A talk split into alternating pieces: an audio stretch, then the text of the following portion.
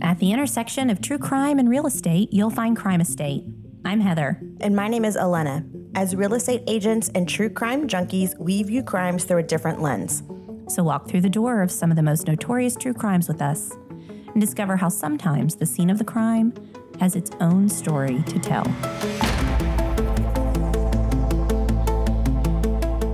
Hey, y'all, we are back with the Crime Estate podcast of international and epic proportions today. And I'm going to be honest, I was a little bit frightened to do this episode at first, but in the end, I thought it was a story worth telling. Of course, I'm Heather, here with my good friend and fellow realtor, Elena, and our fabulous producer, Melanie. And Mel, I need to apologize in advance to you on this episode today. Really? Why is that? Yeah. So, you know, for those of you who have been with us from the beginning, you know we give Alana a hard time about some of the things she's scared of, uh, in particular ghosts and the ocean and traveling to Mexico. It's true. But I feel like those are a lot of fears. People have those fears. Yeah, yeah, sure. Yeah, that's that's a common one. Ghosts are terrifying. No one can argue with that for sure. And I'm not a strong swimmer, so I have a healthy fear of the ocean, I would say. And Mexico, even though I am of Mexican-American descent, it really freaks me out. Like I don't I don't want to go. It sounds like really cool and the pictures are amazing, but it also sounds sketchy. So I, I feel like all those fears are valid.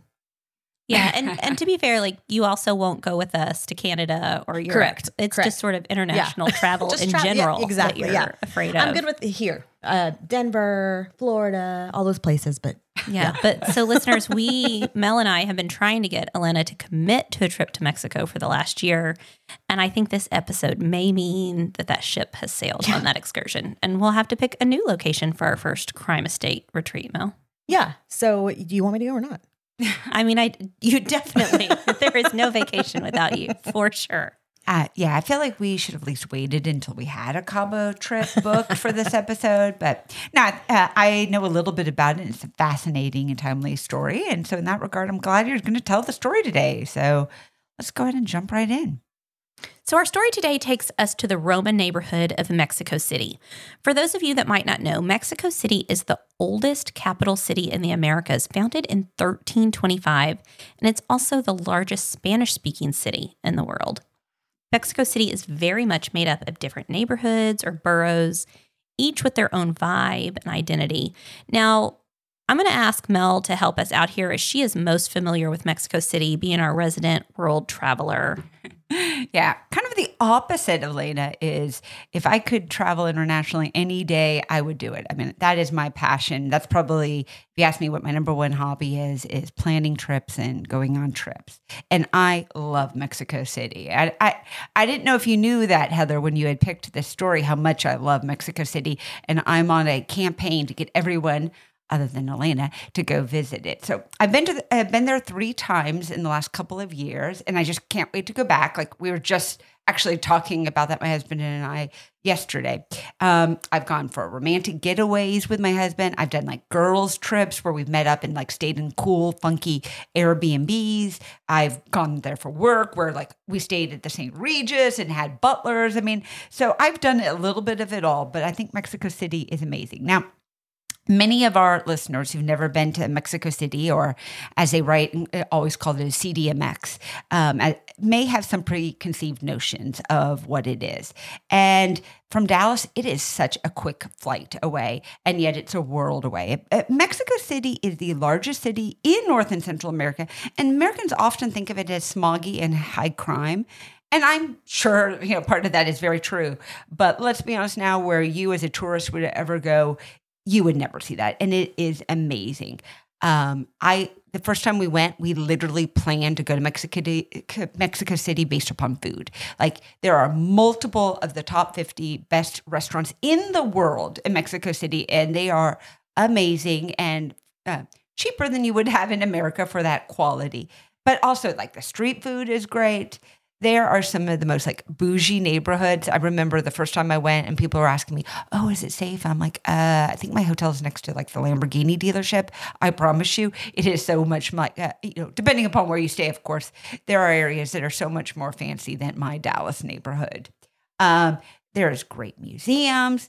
Uh, there's the beautiful and huge, and I, I'm sure I will butcher it, but Chapultepec Park. It is this giant park in the center of Mexico City that is like double the size of Central Park, and that's where you find a lot of the amazing museums. It's very, very green. Anyway, I could go on and on. We'll stop, well, that, stop the episode because now I want to go. We'll no. end it there. Keep Absolutely. The music. And I feel like, you know, if Mexico City Tourism Board would like to sponsor the podcast, maybe, you know, we're going to get a lot of people there. Uh, well, I want to, I, I wanted to really kind of start off with this because, you know, I know a lot of people don't necessarily have this impression. And so when we talk about kind of the terrors that, you know, you know where we're going to in the story, I want you to keep it in perspective.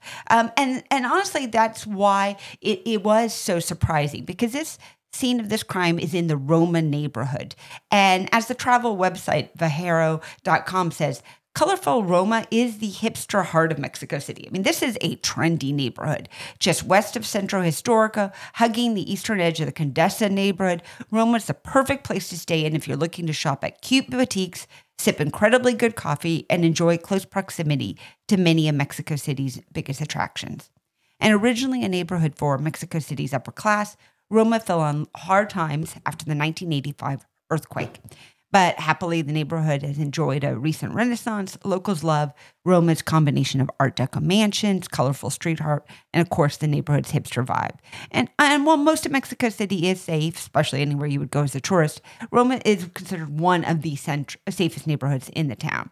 And I have to say, it's Um, it is the home to the Contramar restaurant, which is an amazing Mexico seafood restaurant that I've been to multiple times. So just giving a shout out that yeah. it is a pretty cool uh, city, and it was rose in popularity because of Alfonso Cuarón's Oscar-winning twenty eighteen film Roma was based upon this neighborhood. Y'all are making it sound really nice. Now I do kind of want to go. I think we should plan it. Okay. Listeners, the other thing you should know about Melanie, in addition to her loving to travel, she is an amazing chef. How many cookbooks do you own, Melanie? I have hundreds of cookbook, cookbooks, including many uh, cookbooks about Mexico City. I, I don't know if I'm an amazing chef. I have an amazing appreciation for food, and I I, I like to try. Yeah. Well, you're also a big movie buff. So have you seen that movie? Uh, yeah, I have. Uh, it, it it actually takes place in the nineteen seventies Roma, and what's cool about it, it, you know, for twenty eighteen, it didn't receive just Best Foreign Language Movie. It, the director got Best Director of any movie mm-hmm. that year, so pretty cool. Huh. Okay, well, I feel like maybe Roma is where we go when we do our retreat. So you're right. You know, for years, Mexico City did have sort of a bad reputation. People thought it had this smog problem, but it has really worked hard over the last fifteen years to clean up the environment. And now, like you said, it's considered to be one of the best places to travel, especially for business travelers in the world. In particular, Roma has actually become really popular with digital nomads, you know, people who work remotely and are paid in either dollars or pounds, but they want to take advantage of the inexpensive rent in other cities. If I were young and single, I would be doing that all over the world. Well, and part partly because I think, you know, of this digital nomad trend um, and, you know, people living in other countries who can afford to live very well on, you know, different currencies, it, it's really made living in Mexico City for people that are native to Mexico City harder because housing affordability has become an mm. issue. It's the same thing kind of like with the Airbnb, the v- v- VRBO effect in a lot of major U S cities, that people wanting to come in for short periods of time with higher, uh, maybe like able to spend more, are put pushing up the rental prices in these neighborhoods and pushing out the long-term um, you know, tenants and locals. Yeah. And, you know, like you said, it's a problem we see in a lot of cities, Dallas not excluded. But I want to come back to that line of discussion after I tell you the story of the brothers Andre and Jorge Tirado and their uncle, Jose Luis Gonzalez. Now, imagine, y'all, that a piece of land has been in your family since thirteen twenty-five. Can you begin to easily follow the chain of title that occurred as a result of, you know, deaths, divorces, sales of the property over time? It's really hard to wrap your head around that even on a less extreme scenario, a piece of land or a house has been in the family since nineteen hundred would have changed hands, what, four or five times by now? Yeah. And I think that's a lot more common in some of these urban settings in other countries as well, to see, you know, generations of families still living together and You know, if your great uncle owned a brownstone in New York since nineteen twenty and you're moving to New York, it would just make sense for you to ask to live with him in order to save on rent, you know, et cetera. Or in another scenario, if your great uncle needed assistance and you were planning to move to town anyway, you'd live with him to help out. And that's exactly what Andre and Jorge did. Now, both brothers are somewhat famous in the entertainment industry, especially in Mexico. Andre is the youngest at twenty-seven years old, and he had several roles in movies and local plays. Jorge, thirty-five, was also a talented musician who had managed the music career of other musicians, and these two fit in perfectly to the hipster vibe of Roma. The family home that Jorge and Andre moved into at Medellín one one three is a two-story stone structure with an arched wrought iron front door. From the real estate description, it was built in nineteen twenty-five, was around twenty-three hundred square feet, and is recognized as urban cultural heritage by the National Institute of Fine Arts. The second story features matching arched iron doors opening to a Juliet balcony. The overall feel is of a stately property in the heart of the city, and this property is owned by, well, actually, that's where the story gets a little bit complicated. Bear with me as I share with you what I've pieced together of Jorge and Andre's family tree. Now, one of their uncles, as I previously mentioned, is Jose Luis Gonzalez. Jose is married to Jorge and Andre's mom's sister, Margarita Maria Ochoa. And it's two of Margarita's brothers, so that would also be Jorge and Andre's mom's brothers, who own the property at Medellín one one three. They inherited that property from their grandmother. Are y'all with me so far? I believe so. Okay. One brother, only identified by the initials of C G O A, was living in the property but fell ill in May of two thousand twenty-two. When he passed away not long afterwards, Margarita and Jorge traveled to Roma for the funeral and, on the advice of an attorney, stayed in Roma in the home that her brother had lived in because there was some debate over who really owned the home. And as the old adage says, possession is nine tenths of the law. You've got it.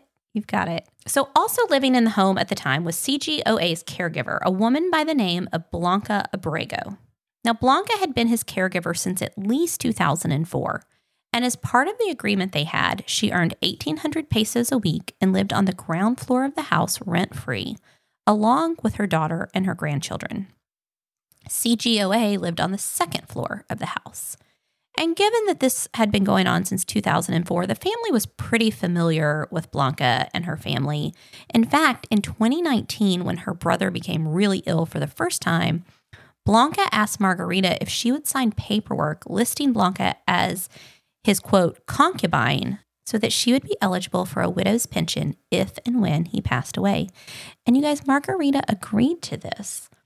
But when he actually passed away in twenty twenty-two, Blanca took it one step further, claiming that he had left everything to her, including the house. Wait, what? First, what in the world is a widow's pension? And second, how can she say it's hers without a will? Okay, so for my quick Googling, it sounds like in Mexico, a pension can be passed down to a common law wife, which technically she could claim because in Mexico, you only have to live together for two consecutive years to be common law spouses. That would have allowed her to continue to receive about ninety percent of his pension benefits. And look, I'm obviously not an expert in Mexico family law or property law for that matter, but it sounds like property rights do not automatically go to the spouse in common law status marriages. So in order for her to inherit the house, they would have had to have like a different marriage status, or he would have had to put it in his will. Okay, I think that makes sense. If we have any listeners who are experts in Mexican property law, we'd love to hear from you about this. We really would. Yeah. yeah. yeah. Plus, I'm just impressed if you're an expert in Mexican property law. That sounds like a fabulous line of work. Now, when Margarita heard that Blanca was claiming the home, she immediately thought that was suspect.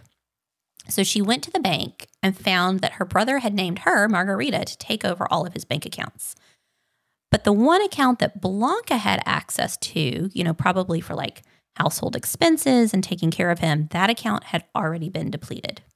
So not really sure what to do or how to proceed at this point. And also, this is just me here, assuming here, you know, taking into account that Blanca had taken good care of her brother for almost twenty years.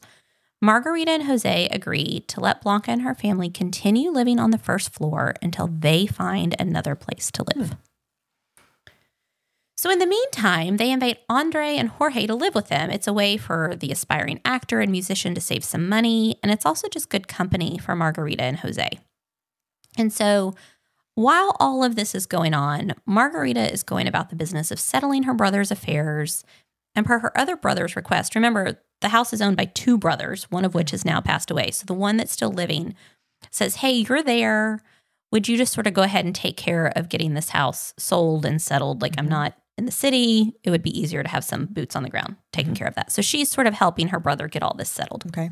On December sixteenth at two p.m., Blanca's daughter's boyfriend, a man with the last name of Lara, who maybe didn't technically live at the house, but you know how that goes sometimes, maybe like spent most of his time there, walked from the first floor to the second floor and asked Jose to move his car. He said that they had a technician there who was going to fix the washing machine and his car was in the way. So Jose leaves to do that, and several minutes later, Lara goes back to the second story and this time tells Margarita that Jose has fallen and hurt his knee. Mm-mm. I don't feel good about this. Well, I feel like your radar is always spot on. You really shouldn't have a good feeling about this. Because when Margarita goes downstairs to check on Jose, she finds him, and this is a quote, lying on the floor, handcuffed, with his face covered in tape. That's nuts. Mm-hmm. In her interview with the police, she continues to say that she saw, quote, a group of between eight to ten people, all of whom were wearing face coverings. They pounced on her, and she was promptly gagged and blindfolded. So now with both Margarita and Jose bound, the kidnappers take them to a bedroom. They lay Jose on the floor and Margarita on the bed, and they begin to torture Margarita with electric shocks until she gives up the bank account information that they're requesting. What?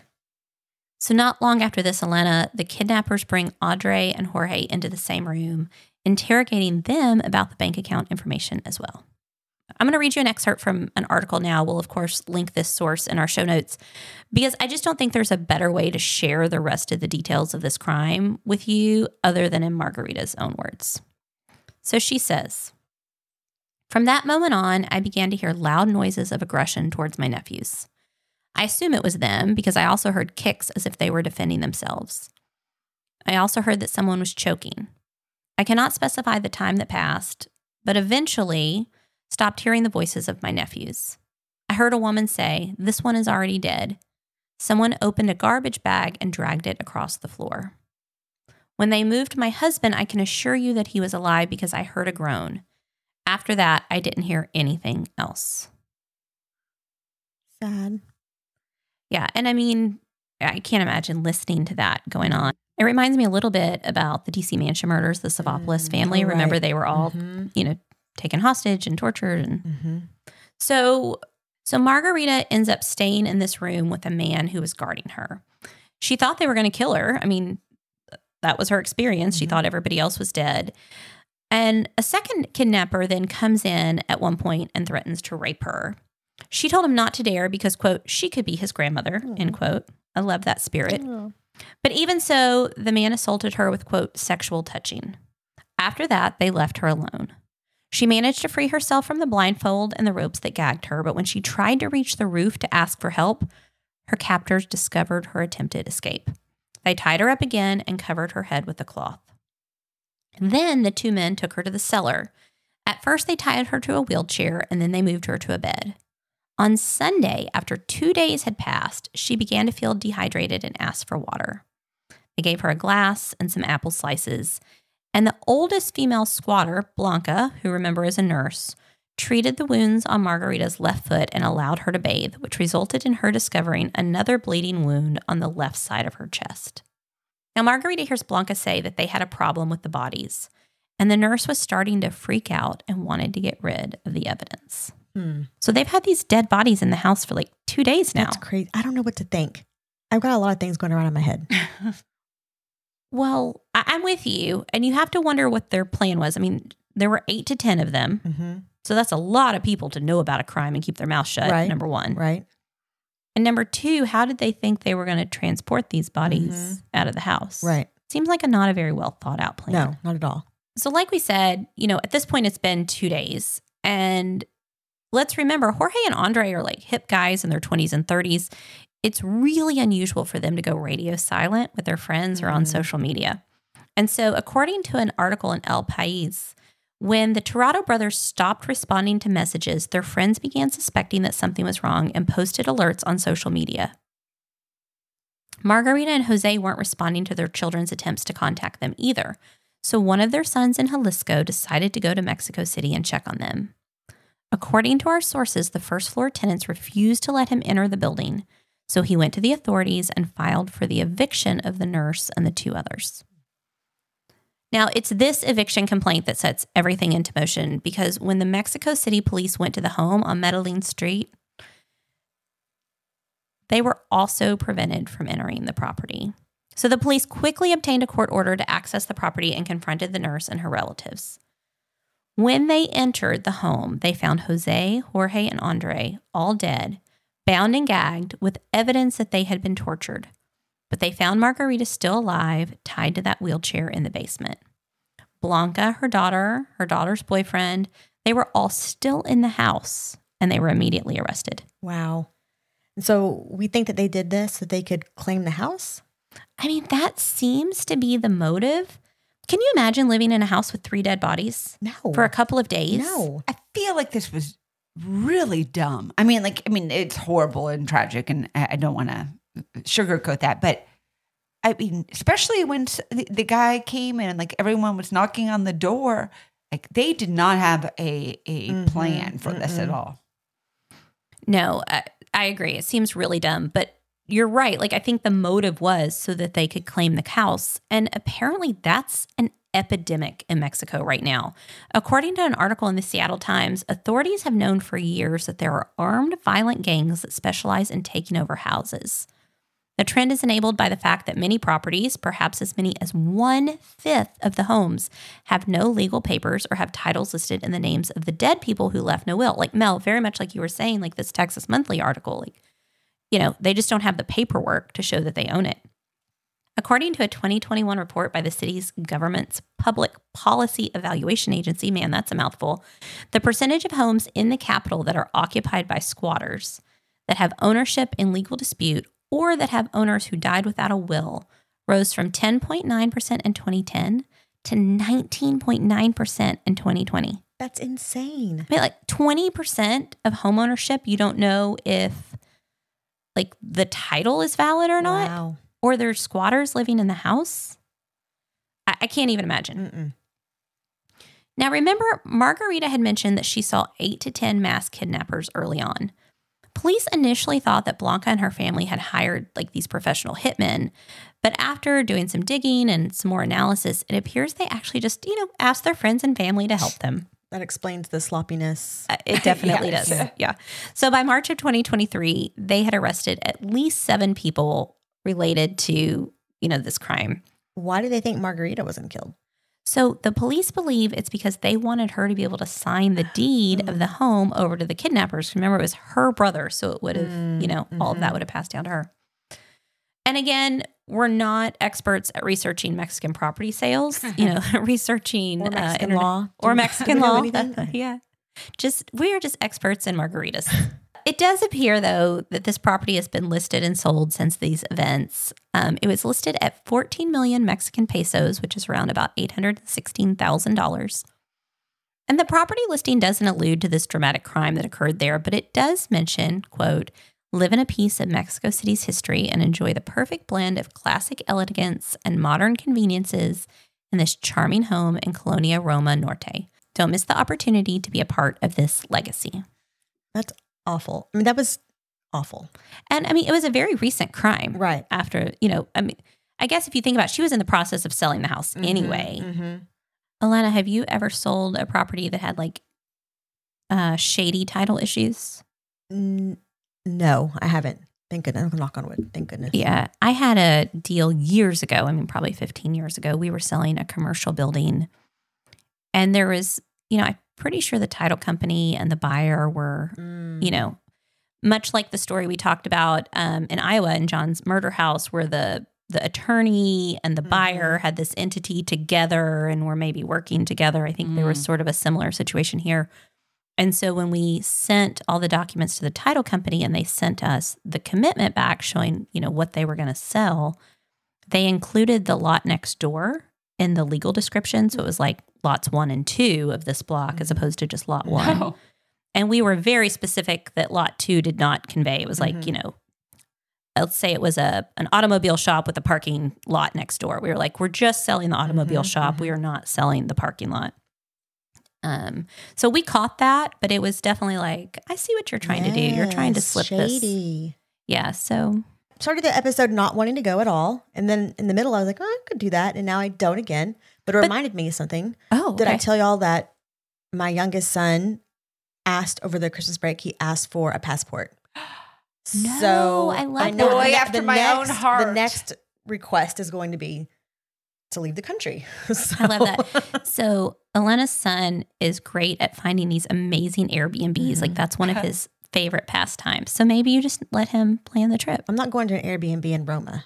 For sure. Well, okay. I stayed in an Airbnb in Condesa, which is the neighborhood right next door, and it was lovely. But what about the the what did it say? Well, you just make sure there are no squatters when you get there. If you show up and somebody's there, maybe you don't go in.